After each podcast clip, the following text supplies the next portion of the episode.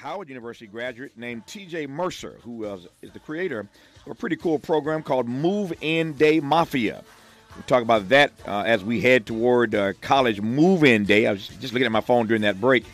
Uh, the daughter of, uh, of, one of our employees here uh, at this station uh, just moved into her dorm, and I was just they were sending around some photos of, of her first day moving into her dorm room. So it's that time of year, college move-in day season.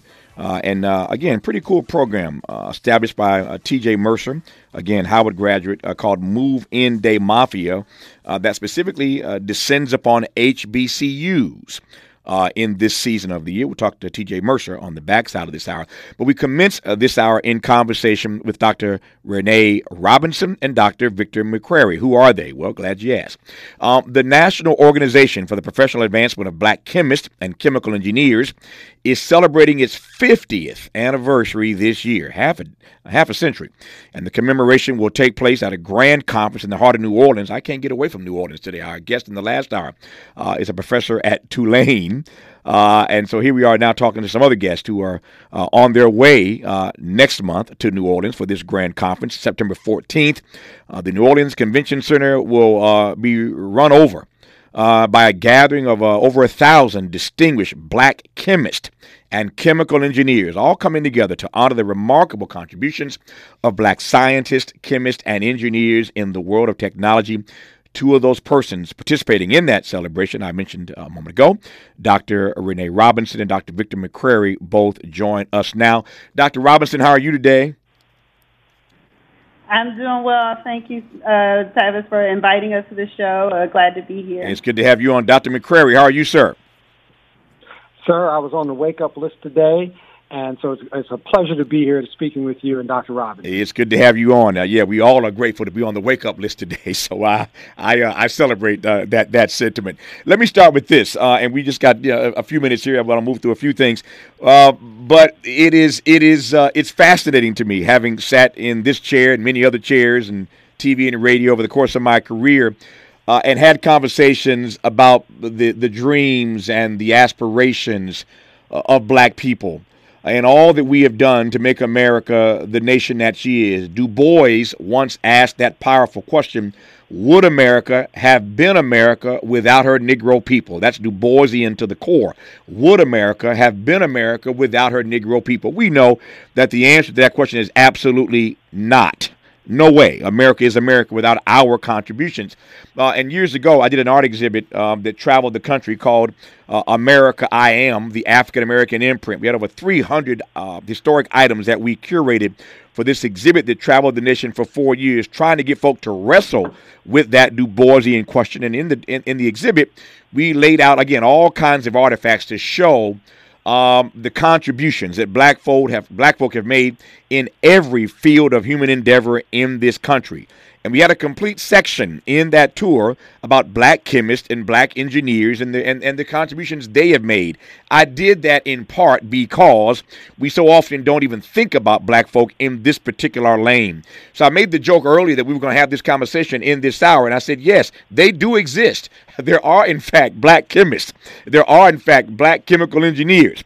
Dr. Renã Robinson serves as professor of chemistry at Vanderbilt University, and Dr. Victor McCrary currently serves as vice president for research and professor of chemistry at the University of the District of Columbia, UDC. I'm glad to have them both on this program. Dr. Robinson, you first, to the point I just made. What say you about the fact that many of us don't even know that there are uh, a significant, a decent number of black chemists in high positions all across this country. We out here is what I'll start by saying. We are, you know, we are small in number but growing in number, but we have made so many contributions that contribute to why we all exist today, and we're continuing to make those contributions. And so I say that we all have to um, wake up to the fact that we're everywhere and we need to make sure that we're empowering the next generation to continue to pursue these fields in STEM because STEM impacts all of our daily lives, how we eat, how we breathe, how we move, how we navigate. Um, and black people are certainly making our mark and contributions in that area, but we don't want it to end with this current generation. We have to keep uh, that needle going. So, um, you know, those are my initial thoughts in that regard. As I mentioned, Dr. Robinson, you're a professor of chemistry at Vanderbilt University. Uh, so just be honest with me. Uh, anybody listening but me and you, just two of us talking here. Um, tell me whether or not you are you are ever troubled uh, by the number of black faces you see or don't see in your chemistry classes at Vanderbilt? Uh, abs- absolutely. I think it's always um, amazing to me that despite our efforts as an institution or across different institutions to try to advance diversity, equity, and inclusion, that we still have these moments where I can look into my upper level classes and only see a few of any of us reflected. Um, but I know institutions are getting better. We're certainly getting better at Vanderbilt, but it is a frustrating thing, and I think that has been one of the um, frustrations that I've had in my professional career that, in fact, propelled me to become a professor of chemistry. Dr. McCrary, they, they used to call D.C. Chocolate City. Uh, I see. I, have been, been, there recently, and the gentrification is real. Let me just say that it's real. They used to call it Chocolate City. Uh, let me ask you the same question right quick, and we'll come forward. Whether or not you were ever troubled by uh, the, the the number of black faces you see in your classes at UDC. Well, at UDC, you know, we are the nation's capital only public HBCU. There's two HBCUs. My my alma mater, Howard University, which is private, and UDC, which is a public uh, HBCU, and we're there to serve the community. So we do see a large number of faces in chemistry, but I would like to see a lot more. Mm-hmm. And I think a lot of it has to do with making sure we get the message out about the opportunities and careers that blacks can have in chemistry and the STEM related fields.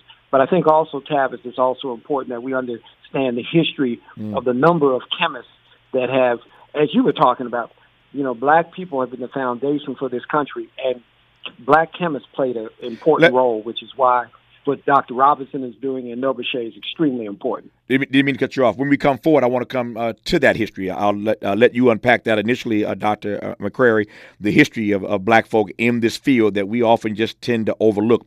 Our guests uh, at this moment are Dr. Victor McCrary out of UDC and Dr. Renã Robinson out of Vanderbilt. Um, beautiful thing to talk to two black chemists in one conversation, and we're doing it right now on Tavis Smiley. Ready to re-examine your assumptions and expand your inventory, of, ideas? Your inventory of ideas? More of Tavis Smiley coming your way right now. We are celebrating, along with uh, Dr. Renã Robinson and Dr. Victor McCrary, the 50th anniversary this year uh, of uh, this organization, this national organization for the professional advancement of black chemists and chemical engineers. They'll meet in New Orleans in September on the 14th. Uh, thousands of them will uh, hit, uh, hit the Big Easy to celebrate 50 years of advancing uh, a narrative uh, about the role that black chemists and chemical engineers have played in the history of this country. Speaking of which, Dr. McCrary, why don't you give us some of that history right quick, sir? Well, you know, some of that history we can talk about uh, blacks in chemistry is every day when I have a cup of coffee, I put a little sugar in my coffee. But did you know there was a black man in your coffee cup? and that's Norbert Rillieux uh, who back in the 1800s found a way to refine sugar because in the earlier days they used to take the sugar cane and they had to basically press the juice and then heat it up. It was called the Jamaica train process and is actually done by enslaved people where they encountered a lot of harm and hurt. He came up with a way which is actually used today by places like Domino Sugar and others to make the refined sugar that we use every day in our cup of coffee. So as, as I said again, when you have your cup of coffee and you put sugar into it, there's a black man in your coffee cup. Mm, I love it. And there are all kinds of stories like that we could talk about uh, if we had the time. Uh, Dr. Renã Robinson, let, let, me ask you what it has been like uh, for you specifically. You're not just a, a, black chemist, Dr. Robinson. You are a black woman chemist, and that's a whole other situation. Um, I, I, know something of this in my own career, um, having been at uh, you know, the first African American to do a number of things in the media. First African American to have his own show at NPR. First one at PBS. I've done a few first in my career, and I know what it's like. There's an old adage that when you break through, uh, what's the what's the line? He or she who breaks through the brush first gets the thorns. Uh, and so I know something about being first and being the only, oftentimes, in some of the rooms that I am in. But what's it like being a black woman uh, in in all the classes you had to take? Uh, in in undergrad, in grad school. I suspect there were there were there was more than one time when you looked around didn't see a lot of black folks, certainly a lot of other black women. What's that journey been like for you, Dr. Robinson?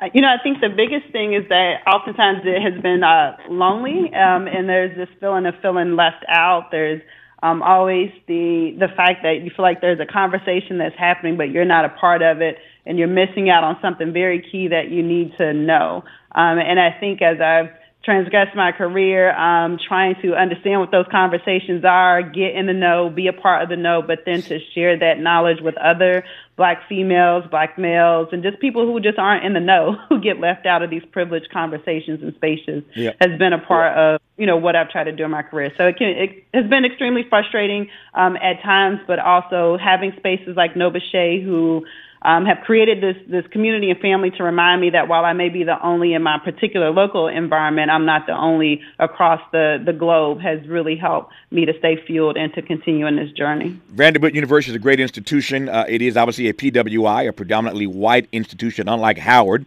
uh, where Dr. Victor McCrary did his undergrad. Um, uh, it's a, it's a again Vanderbilt is a predominantly white institution. I am curious again. Keep keep, keep it real. Keep it real, Dr. Robinson when when when the when the good white students walk into your classroom at Vanderbilt and they see that a black woman is about to teach them about chemistry, what kind of responses do you get sometimes?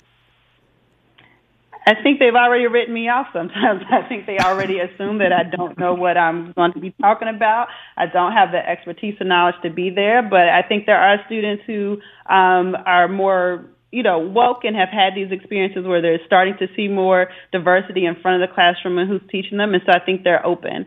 Um, and over time, I, I can't convince them all and I don't bring them all along, but there certainly have been a number of white students and students from other backgrounds who understand that, like, there's a lot that comes behind getting a PhD. And certainly the fact that I'm in the classroom at an institution like Vanderbilt in chemistry means I'm very credentialed to be there. No question. Um, and I already have no question. Vanderbilt is high cotton, as we say around here. That's high cotton. Um, Dr. McCrary, um, talk to me about how black chemists. Um, you mentioned one invention. We could do, you know, we had the time. We could run a long list of them again. I wish I had the time to just underscore and remind people uh, that we've made contributions in every field of human endeavor, including uh, as black chemists. But I, but I wonder, writ large, how black chemists are regarded or not in the profession, Dr. McCrary. Well, in the profession, we are still sometimes seen as part of the missing millions. Okay. And so many times you have folks who are from technical degrees, who are just technicians, all the way up to PhDs, who have made contributions both past, present, and in the future. But we don't occupy the big seats at the top. You know, they're mm-hmm. not. You don't see too many black uh, CEOs in the chemical or pharmaceutical professions. You don't see a lot in mid-tier, but that is happening. And I will say that in one area where we are seeing some progress and we've had some help is through the National Science Foundation. Um, they one of their goals, working with the National Science Board, is to promote the missing millions. Right now, there's only four percent of blacks in STEM, and that includes the chemical sciences. We're trying to get more students excited from K through 12 all the way up, providing scholarships and under the leadership of the Science Foundation of Dr. Panchanathan, uh, he has really, really pushed getting uh, people of color, particularly folk, black folks, getting them into these areas and particularly in chemistry. So hopefully we'll see a lot more. But as Dr. Robinson said, you know, sometimes when you walk in the room, I am the, actually the vice chair of the National Science Board, which oversees the National Science Foundation and advisor to the president in science. When you walk in the room, sometimes you're the only person that's there. And of course, you have to answer. You get the same old, uh, as we would say, sometime okey doke. Mm-hmm. It's getting better, but slowly. Yep. Um, it's clear that we have uh, a significant or a decent number respectable number of black chemists in classrooms. Dr. Victor McCrary is at UDC, University District of Columbia. In the nation's capital, uh, Dr. Renã Robinson, as I mentioned earlier, is at Vanderbilt. So clearly, there are some of y'all uh, in these classrooms teaching other students, black, white, red, brown, yellow, and otherwise. Uh, but I'm wondering, Dr. McCrary, whether or not black chemists are still innovating. You were just bragging a moment ago about many of the inventions that black folk, uh, black chemists have made. Are black folks still innovating, or are y'all spending your time just teaching? No, we're not just spending our time as teaching, and particularly for HBCUs. If you think about HBCUs, we are kind of also an asset, a national security asset, in the sense that we have a large number of our chemical folks who are making on new ideas in the areas of materials, um, quantum information, particularly nanomaterials. So, for example, both at UDC and some of our sister institutions like North Carolina A&T, a lot of people are doing a lot of work at advanced materials, which involves both chemistry and physics. I can call out a number of names, but these people are working in new areas as well as in pharmaceutical areas. And so even when you think about the pandemic that just passed, there were large numbers of black folks who were involved in chemistry and biochemistry of coming up with understanding COVID-19 and then producing the vaccine. Yeah. Um, how concerned are you, uh, Dr. Robinson? We'll come back to Dr. McCrary on this same question in a moment. How concerned are you um, about those uh, few black faces I mentioned earlier that you see in your classes at Vanderbilt? Put another way, um, how, how, how troubled are you by the relatively paltry number of black folk in the STEM field? I'm troubled more so because I think um, the the journey to changing that situation is long and it's slow. However, I'm very hopeful that organizations such as NOBCHE and our other professional societies that are built to support students of color and ensure we're reaching students of color, um, we will help to do our job with, with trying to solve this problem. Dr. McCrary, same question. Yes, I, I'm thinking that these things are actually getting better over time.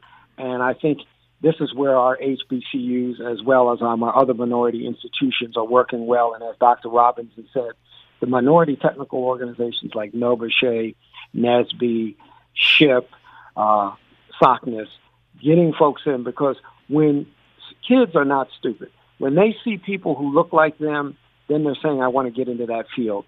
So that also means we have to have a continuous amount of teachers that are coming out there. Because if kids don't see anybody who looks like me out there, they figure the game is rigged, and why should I go in this profession? And that's why organizations, again, like NOBCHE are important. Dr. Mc, uh, Dr. McCrary, you're right. The kids are not stupid, and, and, but the other truth is that for these kids, especially these days, image is everything. I mean, image is everything. Uh, and, and, I don't mean to. Uh, I'm not uh, trying to make a comment about you or Dr. Robinson, uh, but because image is everything, to these kids sometimes the the kids who study chemistry, who study science, technology, engineering, and math, uh, are regarded as nerds. Nobody wants to be a nerd. So I'm wondering whether or not we can ever increase these numbers so long as when we think about chemists, we think about Urkel. Yeah, but when you think uh, about Urkel, Tavis, you can also think about the salaries that they can go with it. And most of the kids that uh, that work that come in our my university, and I'm sure Dr. Robinson, their last name is not Rockefeller. So they're coming to school because they want to learn some skills and they want to get out. And whether they're from they're plumbers or PhDs or electricians or electrical engineers or chemical technicians or PhD chemists, the jobs out here in STEM are paying good money. And you're talking about starting anywhere in the high 80s to six figures in any of these things. And so, hey, I'm a nerd who can pay my bills. I'll take it. Urkel, Urkel may be a nerd, but Urkel's getting paid. I ain't mad at him. Uh, right. Dr. Robinson, I heard you trying to say something which didn't surprise me. You can't call a black woman a nerd and think she ain't going to speak up. What were, you, what were you trying to say, Dr. Robinson?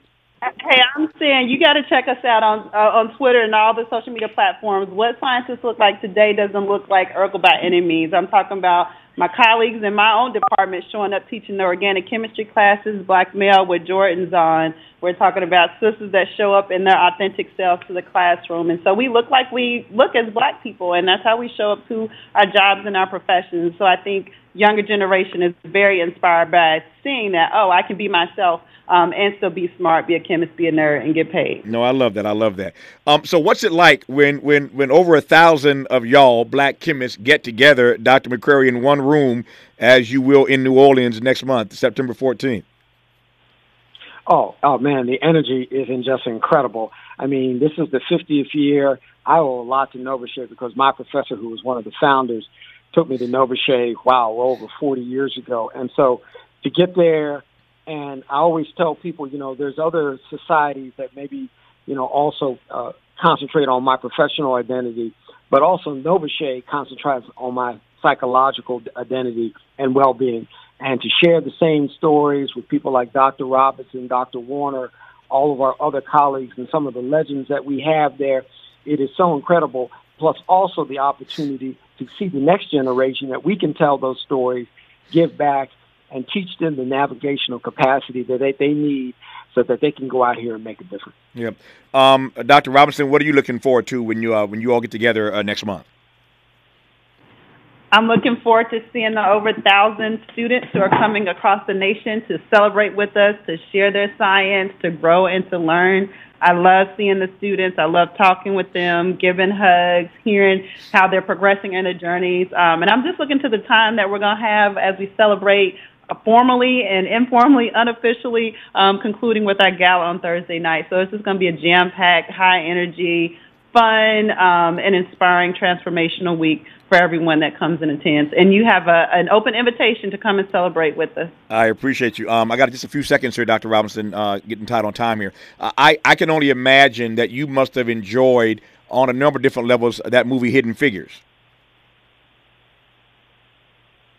Dr. Robinson? Yes. Yeah. High fives all throughout the movie. Um, definitely transformational in my spirit, but also affirming that um, at some point we all get our flowers, and even if they come late and after the fact, we still must continue on in our journey um, and do the excellent work that we're doing in our STEM field. So definitely affirming for me. It's that season of the year. There'll be all kinds of black conventions this summer, black lawyers and black doctors and black journalists. As a matter of fact, half of my team here is on the way to uh, Birmingham for, for, the NABJ convention. All kinds of black conventions over the summer, but one of them is celebrating its 50th anniversary. They call it NOBCHE.